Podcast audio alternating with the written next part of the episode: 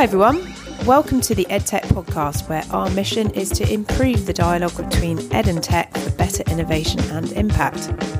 This week, I'm recording the intro from London as I'm here for the Economist Innovation at Work event. I'm really looking forward to attending and participating tomorrow. That's a nice fit with this week's episode, the second episode in our series with the Female EdTech Fellowship, which is a collaboration between the European EdTech Alliance and Supercharger Ventures to support the growth of the most promising female founders in Europe. In this second episode of the series, I'm in conversation with the amazing Nele Mletschkowsky, co founder and now CEO of Quofox, and Riccarda Zezza, the Italian founder and CEO of Lifeed. We're talking about lifelong learning, the demands in reskilling and upskilling, applying life skills into the workplace, and securing investment for fast growth businesses. Before the episode, a big shout out to anyone I had the chance to connect with at Bett. And coming up on the podcast, more episodes from the Female Fellowship, a chat about virtual humans and why they're different to chatbots, and a live recording on skills, schools, and employability from Bett. Okay, let's get into this week's episode with Nele and Riccarda. Have a great week, everyone. Bye bye.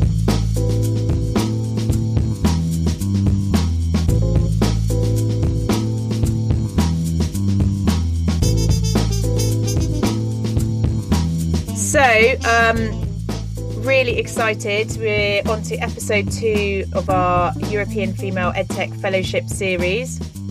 Um, I'm delighted today to be joined by uh, Nele Mletschkowsky and Riccarda Zezza. Uh, Nele is co-founder and now CEO of Quofox, um, and Quofox are based in Berlin and have been noted by Education Technology Insights as Germany's fastest-growing tech startup and Europe's EdTech Startup of the Year, which is some uh, pretty amazing accolades. And Riccarda Zezza is the Italian founder and CEO of Lifeed. And Lifeed is a learning platform that transforms life transitions and caregiving activities such as parenthood, caring for elderly relatives, and going through a crisis. So, all the things that make us human and that we all go through into opportunities to develop soft skills. And Riccarda's vision is to work for a world where everyone can express their whole inner wonder, and her inspiration is fueled every day by her children, Marta and Luca. And today we're going to be talking about the lifelong learning revolution. And uh, this is something I'm very excited about because I think during the six years that I've been doing the podcast, um, lifelong learning has sort of slowly uh, snowballed and uh, now is, you know, whether you call it lifelong learning or uh, future of work, HR tech is a really, really interesting sector and one that I think most people now intuitively know that uh, you know we we have to keep learning throughout our lifetime, and any way to make that more accessible is a very very good thing. So let's kick off. Um, Nele and Riccarda, um, can you tell us a little bit about what your big ideas are in in education and lifelong learning? So who'd like to jump in first? I can do it if you want. So um, very very briefly, I think that it's not sustainable in such a speed, uh, such a fast changing world to keep on thinking that you can fill people with new skills every time they need to learn new things so I think that this is a quite old way of looking at education, the idea that people are empty containers that must be filled, while there is so much we already have. So I think that we can have a better, let's say we can, in a way, be inspired by environmental activities and recycle better what we already have. Uh, recycle better the skills we already develop in all our com- complex lives to use them in different roles so I think that the education, what's interesting nowadays, that education is trying to um, to progress by applying technology to old ways of educating, while there is a huge opportunity for transforming the way we look at education and really rethinking the way we think what education means. And by the way, just because education is from Latin and I'm Italian, it means education means you you pull something out up of someone you don't add something to someone so I love that because, uh, yeah, it assumes that we've got a deficiency. Whereas, you know, um, I, I, love your whole take on things because, I mean, um, the two times I've had kind of maternity leave of some kind has been the two times when I've set up businesses and it's been this kind of really fertile um, point in my life where you where you just kind of take time to look at problems, think about new avenues to explore, and I I think I so I completely get where you're coming from in terms of what you're doing with Lifeed. And then uh, Nele, can you tell us a little bit more about Quofox as well? Yeah, absolutely. Yeah, so our vision is to you know make learning more individual because um, what we see is that in the education sector it's like the one size fits all approach right? And um, we our our approach is to make it more um, individual to the learners. Um, and um, i think that's very important because um, the way how we learn the way how we teach is totally different to the employees and also to the people out there and we try to make that more adaptable to the individual needs and also to the experiences and the skill levels. And that's what we are looking for right? Or we, what we are trying to do to make learning more individual more lifelong and also um, personal. Okay brilliant. And and so in terms of the individual uh, needs of different people is that sort of could that come down to things like neurodiversity or you know where they're working? What kind of lens do you put on that? Yeah diversity but also from the personal side because you know everyone have different skills levels right? And the reality is that for example they join a course and um, there are let's say 10 people and everyone have different skills level but it's the same for everyone. So the same knowledge the same topics um, the same way how we teach them and for us, it's important to understand, first of all, the experiences, um, the skill levels, and also the individual needs uh, of the learners. And that's what we are working on. And what are both of your kind of founder stories? How did you, you know, take that step from idea to, you know, incorporating a business, finding a team, raising investment? How did that all work out for both of you? Yeah a long way to go, ups and downs. And uh, we started 2015 uh, together with my co-founders. Um, before we started with Quofox, we already had an education company. It was the largest um, provider here in Germany when it comes to IT trainings. And um, we already served different clients, and we um, got the understanding that um, our different clients have different training needs and that's why we started to you know set up a marketplace especially for b2b education. And later we developed an um, learning platform. So that's our offering right now um, providing a marketplace and also a learning platform for the b2b um, sector and to train their people. And our founding story is uh, easy. So we sit down and said, okay, there's a real gap, right? Um, so we have a problem in the market because w- the companies have different um, education needs, but there's no single provider who can, you know, prepare them for different kind of topics, language, IT training, soft skills, and so on. And that's why we said, okay, the the employees and uh, the people they go to let's say booking.com or amazon to to find in one stop shop everything they need. And mm-hmm. that's why we started that story. And um, since that um, you said that we are growing very fast especially in the b2b sector. And right now we have up to 30 people working here and try to you know um, bring new learning to the people and also bring new learning to um, the companies and corona situation it's um, a booster for the digital education and also a booster for the education and the companies but it's still a long way to go for us so even if we have birthday today and we are seven years old we have still a, a long way to go to you know transform the way how people learn Fantastic, thank you. Um, and Riccarda, how about you? How did uh, Feed begin? Yeah, I I, am, I used to be a manager in big companies for 15 years. So I had my career as a manager in Italy and international. And I realized that every time there's something happening in my life, such as becoming a mother, as a good example, it was perceived as a problem. And it was a paradox because I had been through so much soft skill training where the challenge was to have the practice of the soft skills. While I could see that in my personal life, there was so much practice of soft skills. So when it happened the second time with my second child, uh, this conflict, uh, I realized there was a blue ocean there because there was so much need for soft skills, but companies were not seeing that those soft skills were actually trained by life. And so I started studying, as often women do. So my first step was to study, to research if it was real. I started with the idea of motherhood. Was it real that motherhood developed skills? And I found a lot of scientific evidence of this. Not only motherhood, but every life transition develops skills, develops soft skills. So it's a, it's a training ground for soft skills. So I started making workshops. This is about 10 years ago, eight years ago. I wrote a book with a co-author and it's an executive coach and uh, and then it worked so well uh, with the workshops it, they had such a big impact that we wanted to scale it. We wanted to reach more people and that's where technology came in. So my company is six years old and i'm about to be 50 that's also i think very interesting because i think quite often we can start new companies in the second adulthood of our life when we want to really create something when we feel like we want to generate something we want to yeah. give something.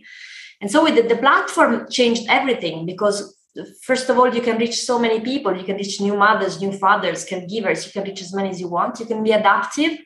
So the content that people receive adapts to their life transition. So you can receive training content which adapts the learning experience to what's happening in your life right now making it very relevant. And the methodology is reflective, so people tend to write about their experiences and the skills they're using. So we use AI to analyze those content. So fast forward six years later, the start of the company, we yeah, we also quite big in Italy. We have 80 uh, companies as customers. We have around 30,000 users. Only less than percent of our income is international, but the international uh, opportunity is huge at the moment. I would say we have a bit of challenge because we are very innovative. So we're not clearly a, a, learning management system. We are not because you won't find the typical modules about skills in our platform. We are at the crossroad between well-being and development. So people feel better and therefore have more talents. So sometimes, especially in these times of uncertainty, can be challenging for companies to understand what budgets we are about. So sometimes it's welfare and sometimes it's development but the potential i mean the opportunity is huge because well-being is, is on the map and continuous reskilling is on the map and what better than life for this yeah, there's so many good points there. Like, um, I'm turning 40 next year, and the same thing. I think you, you, you the, the legacy thing starts kicking in, and you're like, okay, this is it. You know, I need to create something that's going to impact and and uh, you know, hopefully make the world a better place. And then, and then the other thing was you both mentioned the effect of the pandemic, and um, Riccardo, I can totally see with your uh, business, uh, you know, perhaps the effect of the Great Resignation on, you know, needing to look at, uh, you know, these transition points in our life and make sense of them and apply them to perhaps new contexts that you know perhaps tap into sort of more purposeful work. And so both of you i think you know it'd be great to hear what the effect of the pandemic was and whether you had to pivot in any way or you know how, how that's played out as well. When the pandemic hit we had just launched our third um, program for caregivers so we were out with fathers mothers and caregivers as transitions and we realized that the, the covid has been like the first real shared global experience of leave because everybody was sent home, everybody was going through a life transition at the same time mm. because COVID is a life transition. So we realized we could apply what we knew about transitions uh, and skills to the COVID. So we were very fast, thanks to a seeding we had done the year before and the improvement in technology, to create a new program for COVID. And we started also selling to companies this opportunity for people to learn the kind of skills they were cre- they were improving thanks to covid. That was the first immediate action we we had. And then from that we could really open the platform to every life transition. So covid taught us to apply our methodology to every possible life transition because it gave us the opportunity to involve everybody uh, in, uh, in our program and now it's a matter of really going global because this kind of we, we could deploy a lot of data. We have a lot of data in our in our platform. We use them a lot to change the culture because we can see what happens at an individual level, but it's also as important to show at the company level what is happening when people open these doors. So also the data part has been growing a lot with the pandemic we, because we had many more users and we can tell a better story to, to companies. Fantastic. Thank you. Nele. Yeah, let me add here. Um, Absolutely the same on our side. Um, on the B2B sector, you know, COVID had a large impact and still still have a large impact. And I'm I'm pretty sure that uh, COVID will change everything. The business models, the way how people learn, the way how people work, and also um, the the way how we teach people. And um, from our perspective, um, when it started 2020, right, it was like, oh my goodness, everything is down. We had the first lockdown. Our companies um, were totally closed. So we are, for example, in an automotive sector, but also in the IT sector. So they they just shut down um, uh, their, you know, companies, uh, their locations, and um, all employees sit down uh, at home uh, waiting for some work so and in, in this crisis situation education is always the first thing um, companies you know cut. They cut the budget for consulting for education and also for you know travel costs. So it was the same on our side. But then from my perspective the companies realize okay we still have a really talent fight. We have to you know change our business models there's a new work approach. So we have to think how we can train our people um, and how we can move forward with our company. And the reality is here in Germany, but it's also on the European side, um, especially in Germany, let's say 60% of all SMBs do not have any tool to develop their people on a digital level.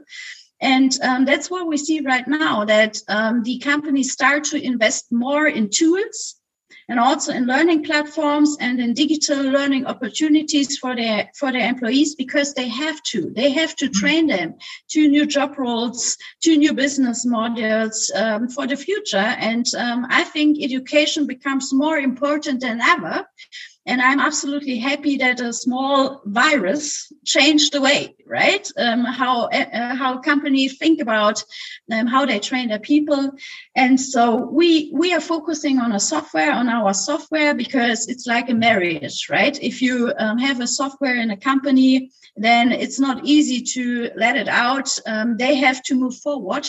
So that's what we did in in, in this uh, time. We focus on our learning platform, try to you know assist our companies, our customers in this struggling time, and bring good education to to their employees.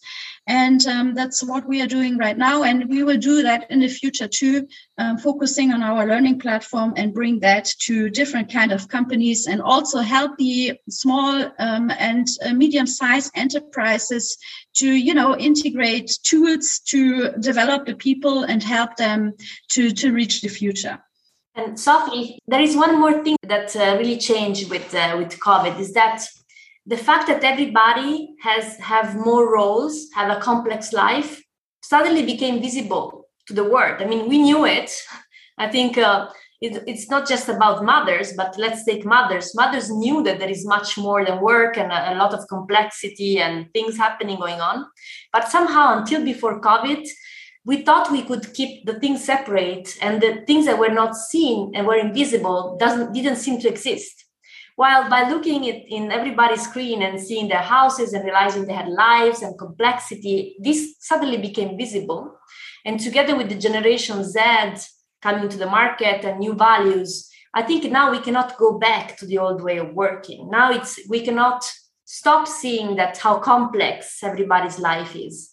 And, and uh, the interesting thing that we see with Lifeed is that basically companies are using only less than 25% of the available talents they have.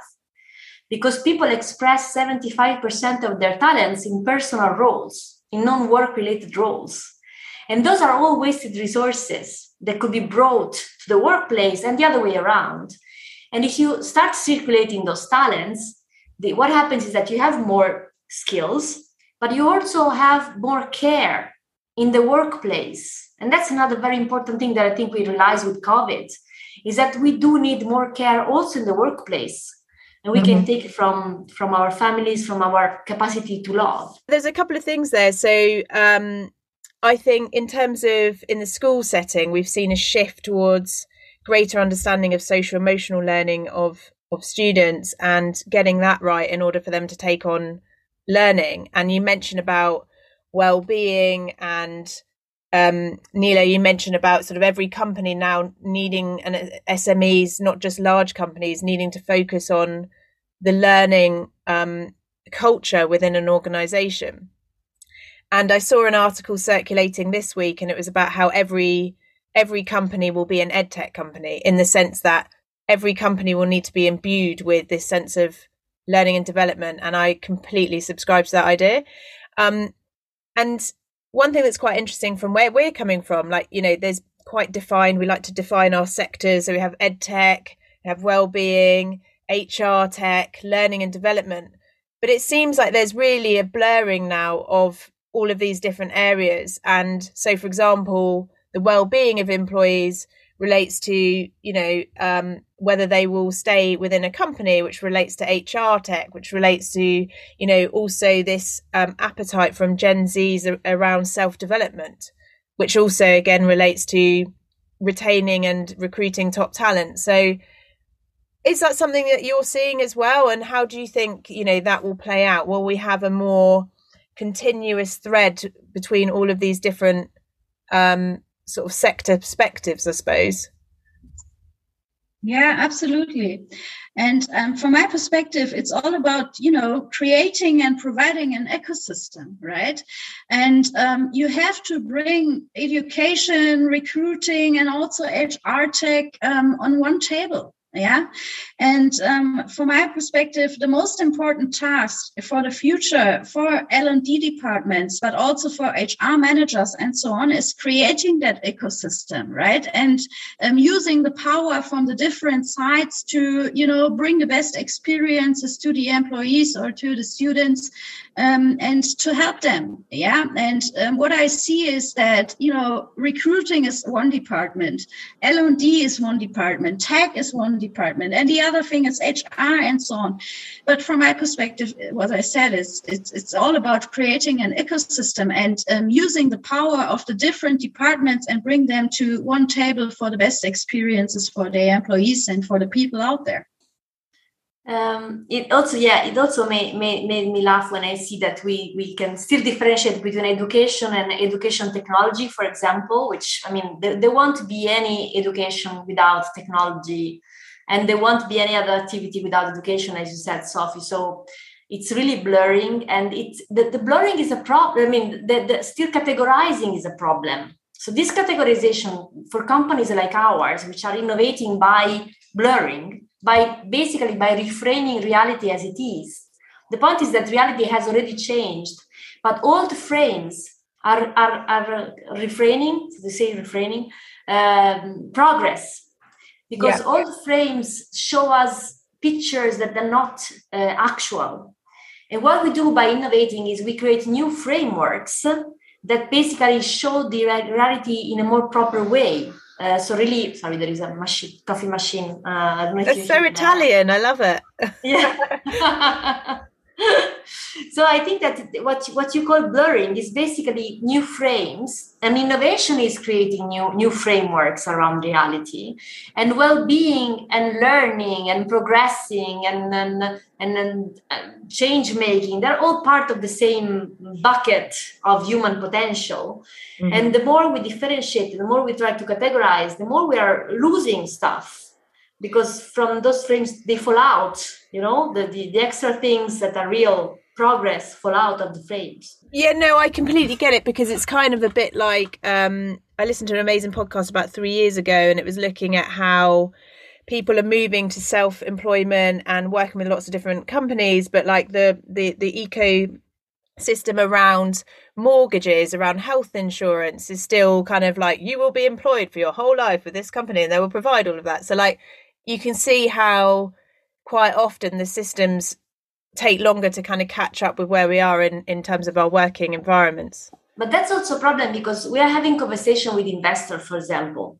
And investors, when they they want to apply innovation uh, ratings to what we do, so they learn from fintech. Hmm. So they are looking for edtech innovation by using fintech uh, frameworks. And that's crazy. I mean, we are talking about completely different. We're not talking about accelerating stuff. We're talking about learning. I'm talking about human development. So it really is a problem, especially for innovation, because innovation needs to break boundaries.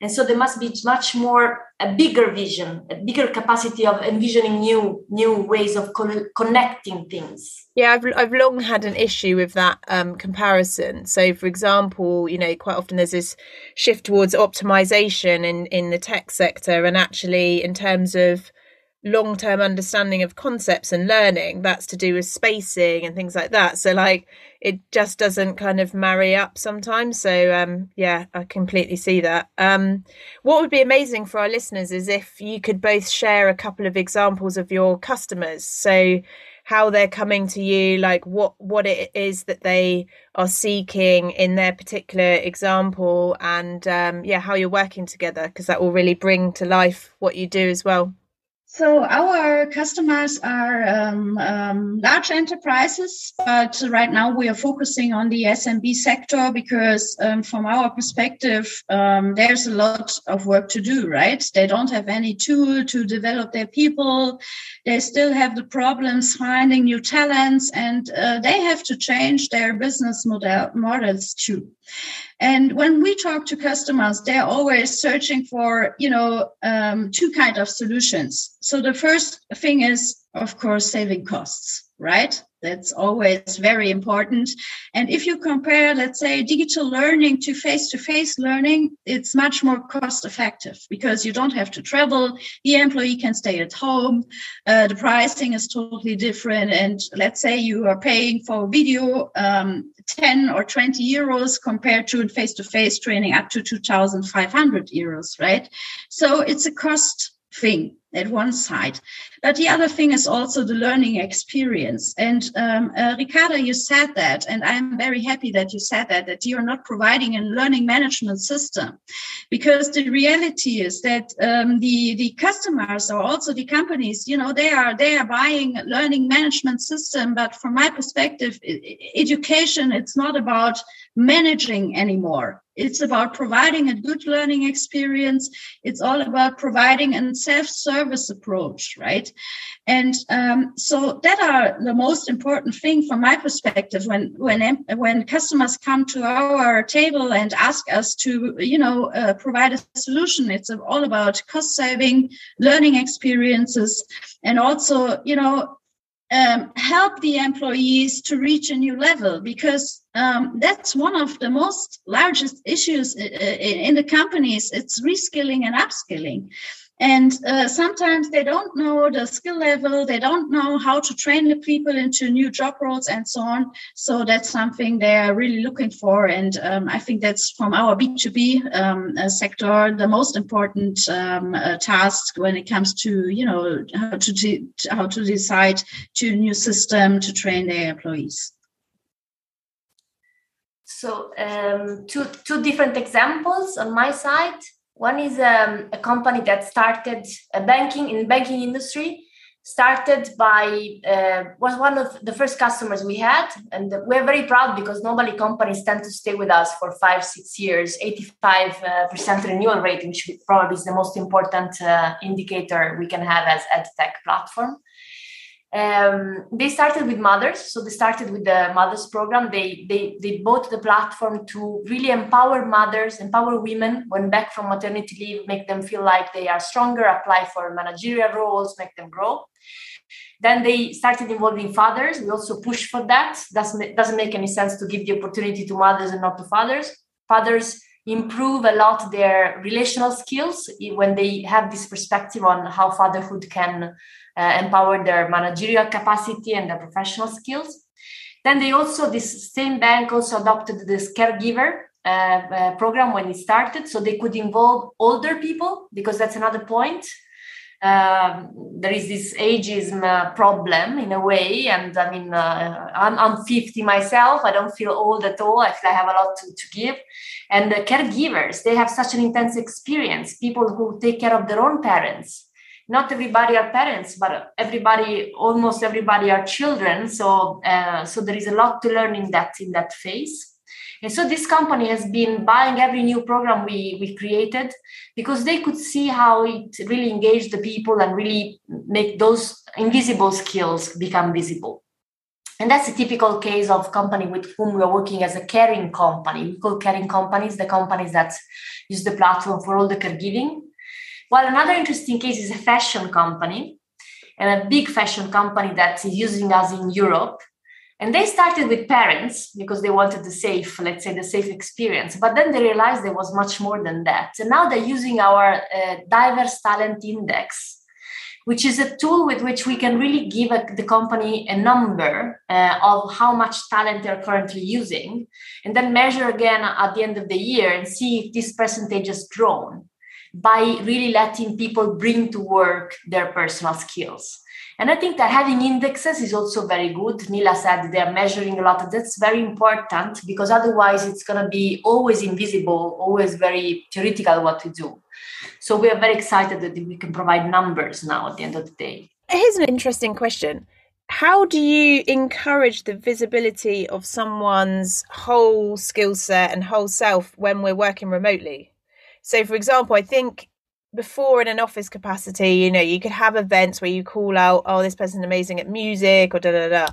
And then when people are at home, sometimes work becomes quite task driven and you know the tendency is to do your tasks then switch off the laptop then go and do all your you know own stuff like practicing the drums or painting or running or whatever it is so how, how do you encourage and support businesses to to to bring that whole self in a virtual world as well and that's a huge problem. That's and it's still quite invisible. What you said, Sophie, the fact that we, by not meeting in person, we we lose all that information about people, all that small talk that we have before and after the meetings, where real things are said, the real relationships then start because I get to know you as a person. And that's why we are proposing also this kind of tools, such as showing who you are by even by putting a picture on the background of your Zoom. Uh, uh, video. And uh, for example, we are proposing a DNI week to companies where for one week everybody can display their multiple selves with an image. So display on the back the fact that they have different roles in life and start every meeting with conversations about each other's multiple selves. Mm-hmm. Because what happens is that people find common common uh, paths, even if you know you realize, oh, you also play volleyball, or you also are a sister, you have a sister, you are a caregiver, and but you need at the moment you need to create processes for this. It's not going to happen spontaneously. It needs to be pushed culturally by the companies. Otherwise, we will end up having, as we are having now, back to back meetings just on the target, just sorry, I have to leave now, I have another one. And then you lose all the possibility of being creative, innovative, and really merging ideas as we do as humans when we are together. Absolutely. So, a couple more questions, and then I'll let you uh, get back into your into your business days. So, goals for t- the next couple of years, and then books, projects, or people that sort of inspire your work. Yeah, so our goal, um, we have a lot of goals. Yeah, of course. uh, that's uh, the life of a founder but no, the most important thing from our side is, of course, um, um, closing our financial round because you need the money also to scale and also, you know, to innovate and bring new people into your um, office and working on a good project. So a founding round is very important, but um, more important is then to find the right talent and to find the right team, right? And um, from my perspective, this is much more harder much more harder finding the right team uh, instead of uh, closing a founding round. So that's my perspective. So two uh, very important tasks. And um, the third one is um, the internationalization from our side because we have uh, global clients right? And and they want to provide the same skill levels the same level of knowledge to their employee all over the world. So one of our large clients it's an automotive um, company right? They said to me Nele, listen in five years we are not an automotive company anymore. We are a software provider. So yeah. it's a large yeah. reskilling um, and upskilling uh, need in our organization and it's for all of our employees all over the world, right? So for us, it's very important to, you know, bring our offering into other countries in Europe and uh, being a good provider um, to our clients and help them reach the full potential everywhere in the world. And uh, when it comes to inspiring, I have a lot of um, people I'm looking at. But for me, the most important thing is to finding uh, women founders because on your way to scale up a company, you need role models, right? And um, what I'm always looking at is um, good founders like Riccarda, for example, and she's doing a great job, but also the other female founders here in our club, right? And um, for me, as a female founder, that's um, the most important thing to, you know, look at the uh, look at the girls, um, see what they are doing, uh, share the ideas, um, um, uh, innovate together, and so on. And um, so, uh, yeah, my suggestion is to to find a role model. It, it, it's not maybe a very well-known person, but it could be someone else next to your office or a female founder and talk to them, uh, share your ideas, and also, you know, share some issues uh, you have. And um, and that's uh, for me the most important thing. And um, the last thing I want to add: um, this year we closed a small round, right, and um, we won our first female investor and that was Fantastic. a large milestone. And it's totally different right? When she's on our investment board and we have our you know investors uh, meetings and so on since she's there it's an absolutely other culture for us. And it's um, absolutely different compared to our male uh, investors. And um, yeah, from, for us, it was a great milestone to find a female investor because it's uh, totally another way how we work together, how we share the ideas. And um, yeah, that's from my perspective, um, it was a good move. And um, I tried to, you know, raise more money with a lot of more female investors. Fantastic. No, I can totally see that and appreciate that. And uh, uh, well, you are both my role models as well. So uh, thank you for being out there and doing it. And um, Riccarda, how about yourself? So next couple of years, yes, um, interesting time. um, absolutely, we have to go international. We have such a high demand, so it's really we need this money to to to increase our impact I really believe that we can empower people to to be their own change. I know I'm, I'm, not saying anything new, but I really believe that people have most of what is needed. It's just about seeing it and, uh, and unlocking it. So I think Italy has been a very good market as a starting point, but the world is much bigger, and uh, we have to go for it. So invest in technology, invest in data to change the culture, invest in people. As Nele said, that's they are the most important asset, the most challenging all the time. So now I have some good people in the team, so I feel much more energized. You also need money to pay the people, so that's also very important. Mm-hmm. And uh, for the, um, the suggestions, I have three. Um, one is um, I received many newsletters about HR. I think the most interesting one, the most advanced one I received is the one by Josh Bersin. I don't know if okay, you know yeah. him, but I think he's really he has a good he has a strong vision, and uh, I'm always uh, see I always see him pushing pushing the progress of of uh, HR and HR development. Uh, so very interesting. Um, I am a fan of knowledge. I'm constantly studying. I always have a research or a paper with me for the for the moments in which I have to wait for someone. so for the gaps because it's not in the agenda to study. And in this sense, I really suggest this website, which is called Academia. We just want to see. They are incredibly good. They, they, they send you papers, scientific papers, and they learn by what you download to send you more in that range they're all free papers scientific papers. So it's really interesting to to get to know to have more knowledge about the topic. And then finally i have on my desk this book which uh, um, is called composing a life. And it's by mary catherine bateson.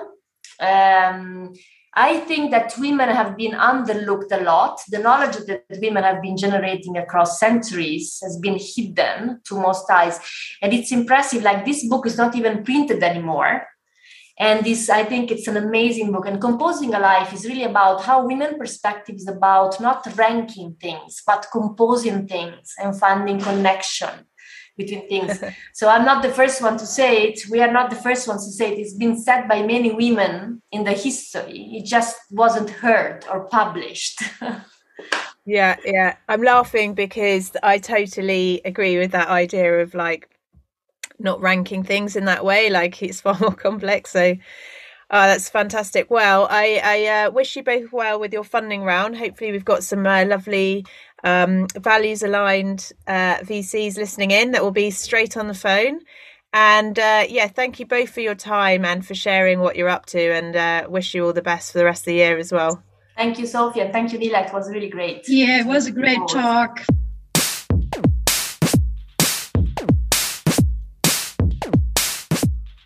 That's all for this week's episode. Thanks so much to Nele and Riccarda, and do go and check out Q Quofox and Lifeed, which are both doing great things. A big shout out to any new listeners, old faithful listeners, and anyone in between. And as always, if you fancy going to give a rate and review wherever you listen to your podcast, that always goes down well. Have a great week, everyone. Bye bye.